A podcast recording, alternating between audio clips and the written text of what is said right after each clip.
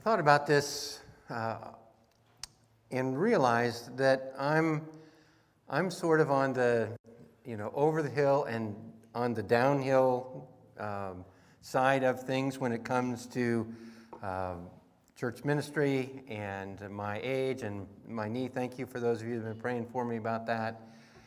And I, and I, and I thought, if, if this were my last message, this was the last time I ever got to stand in front of New Life Church and tell them what I really cared about. Uh, you know what? It would be this message. So I don't, I'll drive carefully on the way home and those sorts of things. But the reality is, what the scripture has said in 2 Corinthians chapter 5, if you have your Bibles, go ahead and turn there, uh, is, I think, that central. And it's essentially this that belief in the gospel changes your life, not just your final destination. Belief in the gospel reconciles you to God. We, even the reading we started the service with suggested that, and it gives you a peace that you can't achieve another way. Faith in the gospel brings a victory that you can't win on your own. Faith in the gospel produces humility so that you can put others ahead of yourself. Faith in the love of God produces love in you for other people. Of course, those are the topics that we have talked about in these past few weeks. And today's topic is that the gospel produces purpose. And the thing I really like about this particular text is, I, think most of them have been this way, but this particular one is clear about how the gospel brings about this different purpose. About what is it about believing the good news of Jesus Christ? What is it about that that actually changes someone? And so before, before I start nerding out about that, I, I don't want you uh, to assume, I don't want to assume myself, that everyone recognizes the problem we're going to talk about. The problem really is that we have lost a sense of transcendent purpose. The great loss of the modern world and the postmodern world is a loss of transcendence, that there's anything out there beyond what you can see. And if there's nothing out there beyond what you can see or what science can tell you, then there is no uh, storyline into which we fit. There's nothing that can make a coherent appeal to anything more than your self interest. And what you have with the story of God or the gospel, which finds its culmination in the work of Jesus on the cross and in the resurrection, what you have with the story of God is that God's story gives us a place for us to fit. And when we fit in the story that God is telling in the world, it gives us purpose. It gives us a reason to live that you can't find anywhere else. And so I want to encourage you take, take your Bibles. We'll look at 2 Corinthians chapter 5, beginning in verse 14. For the love of Christ controls us, because we have concluded this that one has died for all, therefore, all died. And he died for all, that those who live might no longer live for themselves, but for him who for their sake died and was raised. From now on, therefore, we regard no one according to the flesh, even though we once regarded Christ according to the flesh. We regard him thus no longer. Therefore, if anyone is in Christ, he is a new creation. The old has passed away, and behold, the new has come. All this is from God, who through Christ reconciled us to himself and gave us the ministry of reconciliation. That is, in Christ, God was reconciling the world to himself, not counting their trespasses against them, and entrusting to us the message of reconciliation. Therefore, we are ambassadors for Christ. God making his appeal through us. we implore you on behalf of Christ, be reconciled to God. For our sake, he made him to be sin who knew no sin, so that in him we might become the righteousness of God. The events of the gospel, what God was doing at the cross and resurrection of Jesus, and the power that was manifest in Christ leads to the result of the gospel, which is to transform us into a different kind of people and to turn us loose as ambassadors for Christ. You see that really beginning in verse 14. The love of Christ controls us. That takes up right where we left off last week, doesn't it? That the love of Christ is the captivating thing in our lives. It's the, the controlling, dominant feature of the lives of those who have believed the gospel. That you are loved by Jesus. Let that sink in. Because to be loved by Jesus shapes every decision, it shapes every relationship. Everything in your life is touched by that one central truth Jesus loves you. And so the love of Christ controls us. In other words, we can't do anything, go anywhere without the love of Christ being the thing that is at the center of the life of a Christian. To think that we could is to miss the gospel, because to be loved by Christ means that everywhere we go, everything we do, it is shaped by Christ. And you'll see that as we continue on, that one has died for all Again, the facts of the gospel. Jesus died for all who sin. Jesus died for all, therefore all have died. And what he's doing here, when the love of Christ controlling us and Christ died for all, it says that he, he died for all, therefore all have died. Now, okay, I'm, I'm looking at you. You look pretty healthy, I'm going to say. At least alive. Maybe won't give you quite so much credit. Okay, I feel alive too. What's he talking about here when he says all have died?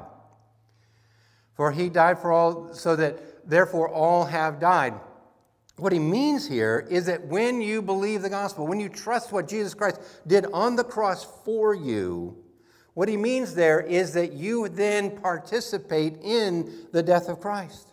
And so with Christ, you have all died.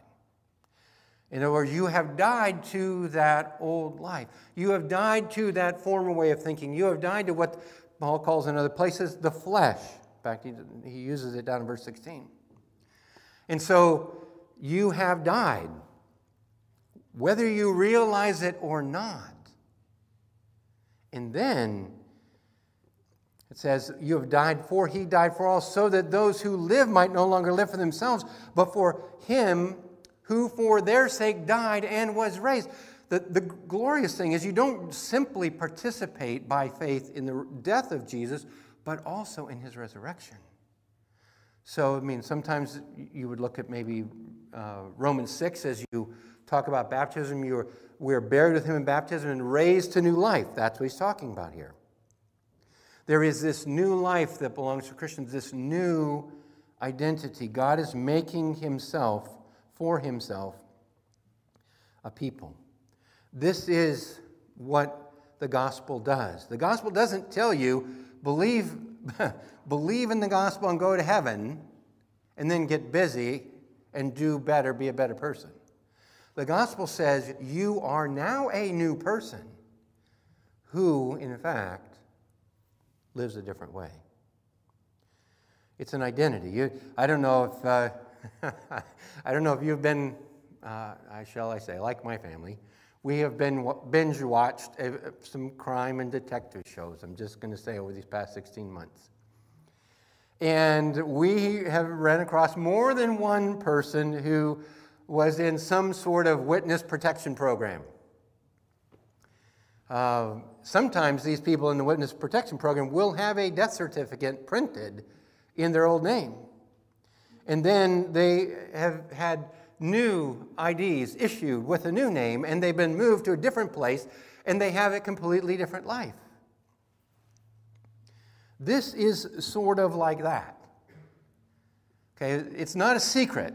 So that's, that's the difference. Okay, what, what Jesus had done for you is no secret. He's not trying to protect you or keep you uh, from being found out, but rather, the old life is closed down in that same way, and a new life is opened in the same kind of way. So that you now relate to the world as a different kind of person. That's what he's talking about when he's talking about dying and then living for him. Because now you identify with the risen Savior, so your life is not the same anymore. Okay, it's like he's trying several different ways to express the same truth that you are a different person when you trust the cross, when you trust Jesus and his work on the cross. He says, then, we don't view people according to the flesh. We don't view people according to the flesh. And see, that's one of the things that we struggle with, isn't it? We, re- we do regard people according to the flesh. We regard people, we look at people, and immediately we make decisions about them. Okay, we make decisions about w- whether they're wearing a mask or not. We make decisions whether, um, whether they're male or female. We make decisions about uh, how, what kind of car they drive. We look at them and we regard people according to the flesh, whether we mean to or not. That's the natural default. In this, this is a hint now of a new identity, which says that's not the way you look at people anymore. Now you're looking at people not just naturally, but you esteem them like God would esteem them. You see them like God sees them.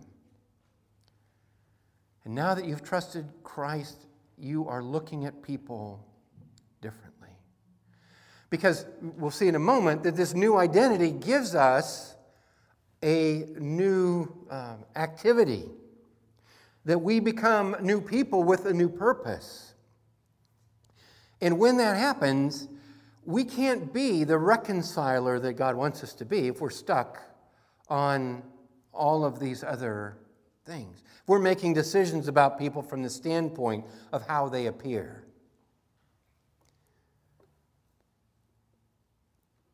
Or say it another way if you don't see people in the way that God sees them, you won't be able to reconcile them to God. And so he wants us to recognize there is a new identity.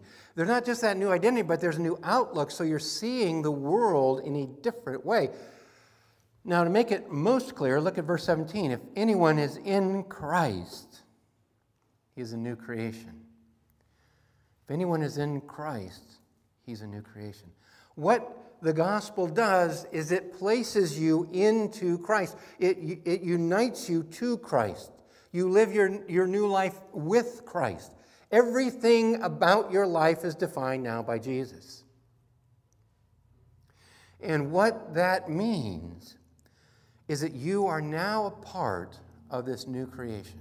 If you are in Christ, you get in, you get in Christ by your faith in the gospel. See that again, this is the mechanism by which this works.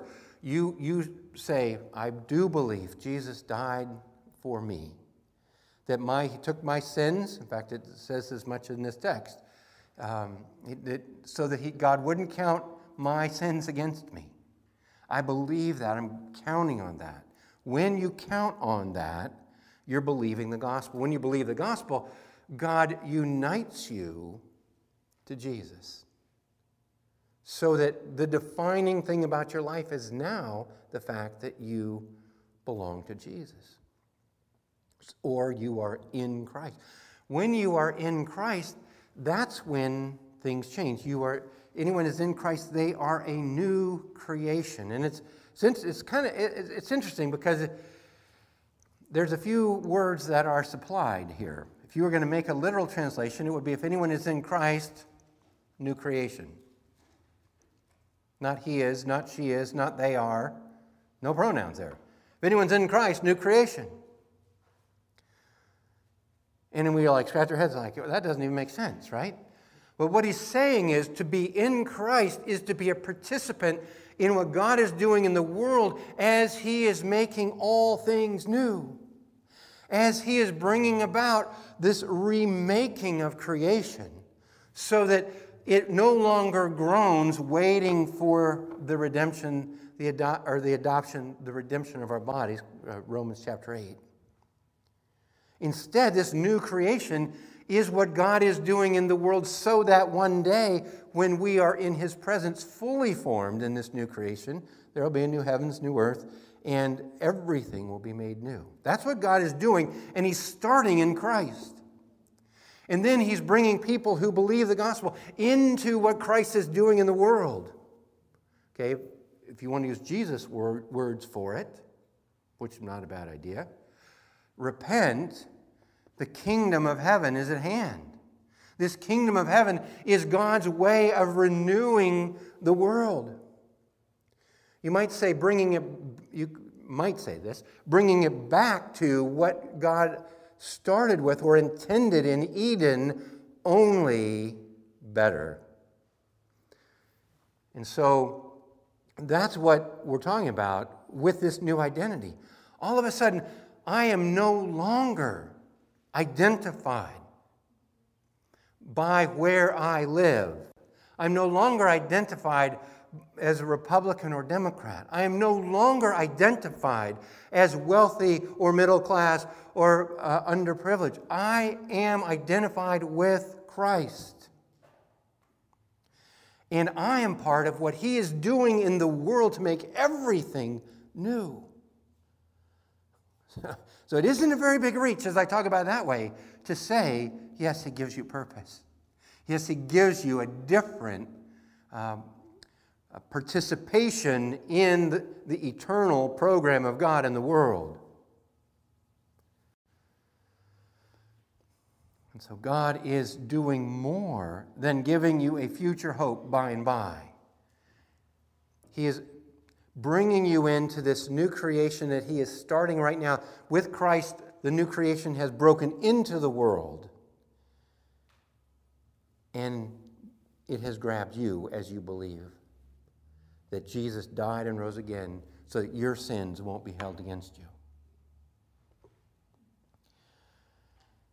And so he's making a new people with a new identity in that identity, he does intend that identity to be their primary identity. So that they now are the people of God. Their primary citizenship is the kingdom of heaven.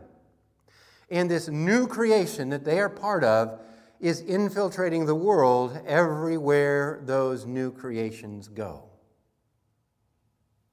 And that's what the rest of the text is about. Because God's made you part of something new, given you new identity. He's reoriented everything that you will do from here forward. And He gives you a new purpose. These, this new people He's made have a new purpose. This new identity you have uh, gives you new activity in the world. Look at verse 18. All this is from God, who through Christ reconciled us to Himself and gave us the ministry of reconciliation. That is, in Christ, God was reconciling the world to himself, not counting their trespasses against them, and entrusting to us the message of reconciliation. Therefore, we're ambassadors for Christ, God making his appeal through us. We implore you on behalf of Christ, be reconciled to God. For our sake, he made him to be sin who knew no sin, so that we might become the righteousness of God. And here is the key this identity drives the activity. Who you are dictates what you do. And that's the right order. This is not this whatever we're going to talk about in just a moment about you being an ambassador, you you having a message of reconciliation. It's not you came to church this morning and heard you ought to do something different. What you what you heard, I hope, when you come to church, is that you are somebody different. And because you are somebody different, everything about your life takes on a new meaning and a new purpose. And that makes you a reconciler. I love, I love how this, I mean, what we've tried to do in this gospel series is really just highlight a few of the, of the unavoidable glories of being rescued by Jesus. Just sort of bask in it and enjoy the fact that He's given us uh, reconciliation with God. That's, in fact, the, the, the passage that Pastor Travis read a few months ago was the one that we started this whole series on. In the fact that God has reconciled you to himself through Christ. You didn't do it yourself. I mean, every other religion says you get right with God. God, God says, I'm going to give my son get right with you. Okay, that's the only way it's going to happen, is if God takes initiative. And when he does that, the thing that it does is that then all of a sudden we become reconcilers ourselves. It, this reconciliation we receive comes with a ministry of reconciliation and a message of reconciliation. So much so that in verse 20 it says that we are ambassadors for Christ. God making his appeal through us. What, is an, what does it mean that, that you, part of your identity now in this new kingdom, in this new creation, what does that mean that you are an ambassador?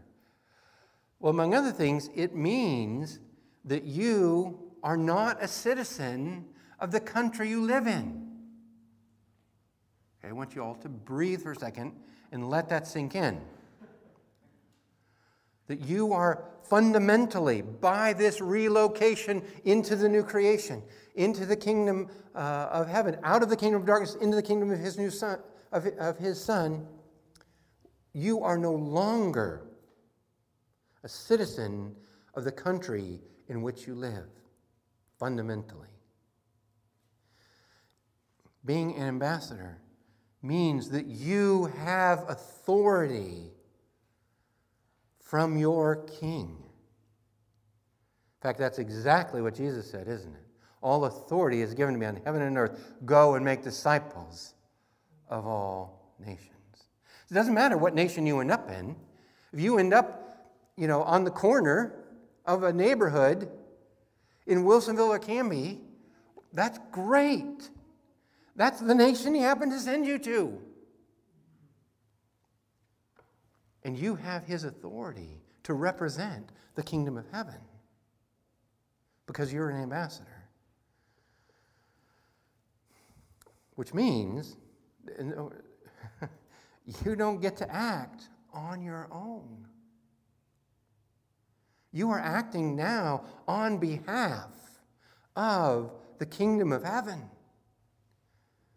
Your attitude, your yard, your complaining, your whatever, fill in the blank, is now a reflection of the kingdom of heaven. Because you have been given this ministry of reconciliation. You are now the ambassador on your street, at your work for the kingdom of heaven. Talk about a amazing commission from the King of Kings. That's the way that he, in fact, the, very text says this, right? That what does that mean? That's how God is making his appeal. God is not making his appeal from some, um, I don't know, stadium crusade. Okay, that's so 80s, right? Or 40s or whatever. He's not making it from an internet apologist. He is making it through you and through me. The other thing it means when you're an ambassador. An ambassador implies going. You don't like stay home and be an ambassador to anybody. Because that's not what ambassadors do. They, they relocate. They go. And see, one of the things that, that this whole season has meant, I think, to the Church of Jesus Christ, not just to New Life Church, is that the Church of Jesus Christ has long enjoyed favor in our culture. And we think that if we do it right on a Sunday, they will come. And that worked for some churches, and that's kind of why everyone sort of thinks that. But the reality is, that's not God's way. God's way is not have them all come. God's way is have you all go. Have you all go be those ambassadors in, the, in your workplaces, in your neighborhoods. That's the work that God is doing here.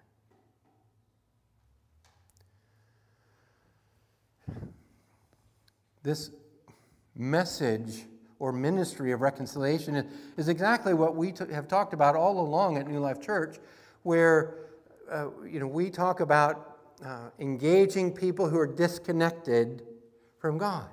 That's what this is. You are an ambassador connecting with people who are disconnected from God and, and taking initiative to represent your kingdom and to invite them in. And that's, that's how God makes his appeal. That's how God makes his appeal. Be reconciled to God. And then I love that he circles back. Just in case you feel guilty, because the pastor this morning said you need to be an ambassador, and you know that you know you're an introvert and COVID's been your dream, right? Where you know, I don't have to talk to anybody. And in case you feel guilty about that, I just want you to realize that he circles back to the gospel, doesn't he, in verse 21? God made him who knew no sin to be sin for us, that in him we might become the righteousness of God. It, it is first and last a work of God. It is first and last the gospel. It is first and last good news so that it's not fundamentally your behavior, not your trying harder, not your doing better, not your pulling yourself up by your bootstraps saying, I'm going to be a better Christian today. That is so anti gospel. what we've been talking about this whole time is that God is at work in you to change you, as you believe of all that Jesus has done for you, as you believe that, He gives you a new identity. He pulls you in a different direction. He gives you a new outlook on the people around you. We don't view them according to the flesh any longer. And He places you in strategic outposts in this world where they need an ambassador of the kingdom of heaven. So that you then can simply reflect the gospel that it said so clearly there in verse 21 that Jesus became sin for us that we might become the righteousness of God in him. That's the good news. Righteousness does not come because you're a better ambassador than me. Righteousness comes because you trust Jesus. And so I want you to see chapter 6, verse 1, because that really is uh, the urgency of it, right? Working together with Him. We appeal to you not to receive the grace of God in vain. Working together with Him. That's what the great news is, is that not only do you receive the gospel and get a new identity, anything you do after that you do in His power. You do with His energy. You do because God is the one that ultimately makes the appeal. Yes, He makes it through you, but ultimately it's God making His appeal. We, are, we have the privilege of working together with Him. And then in verse 2, just so you are sure that um, this is not something to put off. He says, Now, in a favorable time I listened, and in the day of salvation I felt, behold, now is a favorable time. Behold, now is the day of salvation. If you're here this morning and you have not been reconciled to God, then allow me to make the appeal. God making his appeal through us. Be reconciled to God. There's nothing you can do to make that peace with God. He has done everything necessary in Christ. All you have to do is embrace it and say, Yes, that's for me. That's what I need. And now is the day. Now is the day. I do hope that for you, these past uh, few weeks have been an encouragement as we've looked at the good news and talked about the gospel. I think there's a chance, as I've tried, we've tried to articulate this over and over and over, that the gospel produces uh, peace with God or reconciliation with God. It produces humility. It produces love. The gospel is at work in us. It's the power of God for salvation. We've, we've tried to talk about some of the outcomes of believing this because the, the gospel is the means by which those happen. And I think it's possible, even with all of that trying, that you could still uh, take this and say, It sounded a lot like do to me, Pastor, things I need to do. And I just want you to know that the gospel brings a new way of being in the world. That's what you're believing when you believe Christ. Is that he makes you into a new person that be is different than do. And so it's my hope that you will trust him in a way that enables uh, you to be changed by him. And you'll find yourself in conversations in your neighborhood or work or with your physical therapist, as the case may be, that have to do with the gospel.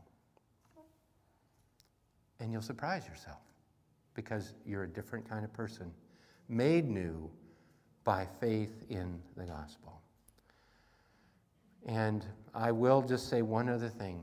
Okay, we talked about 50 days of delighting in Jesus together here for the gospel. And I'm just going to say, we did that simply to trick you. We have no intention of 50 days being all that we talk about the gospel because that really is, it, we just wanted to focus on it in such a way that's like, yeah, there's more there than we could ever talk about in 50 days. I don't, I don't want to be over it. I don't want you to be over it. And my hope is that it will continue uh, its work in your life to make you into a new creation, to make you into the people of God so you have a new activity and you have a new purpose.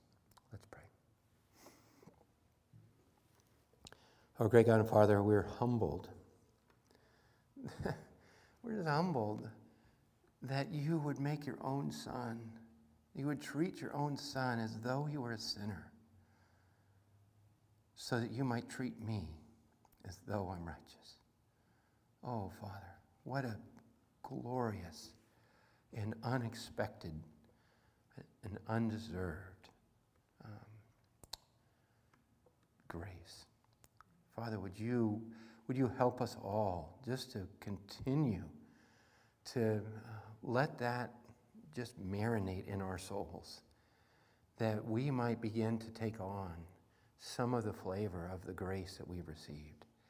And the flavor of the grace that we receive, Father, would you then just let that ooze out into the lives of our families, the lives of other people, so that as recipients of grace, we might become dispensers of grace and that we might represent the kingdom of heaven in all of its joy and in all of its glory.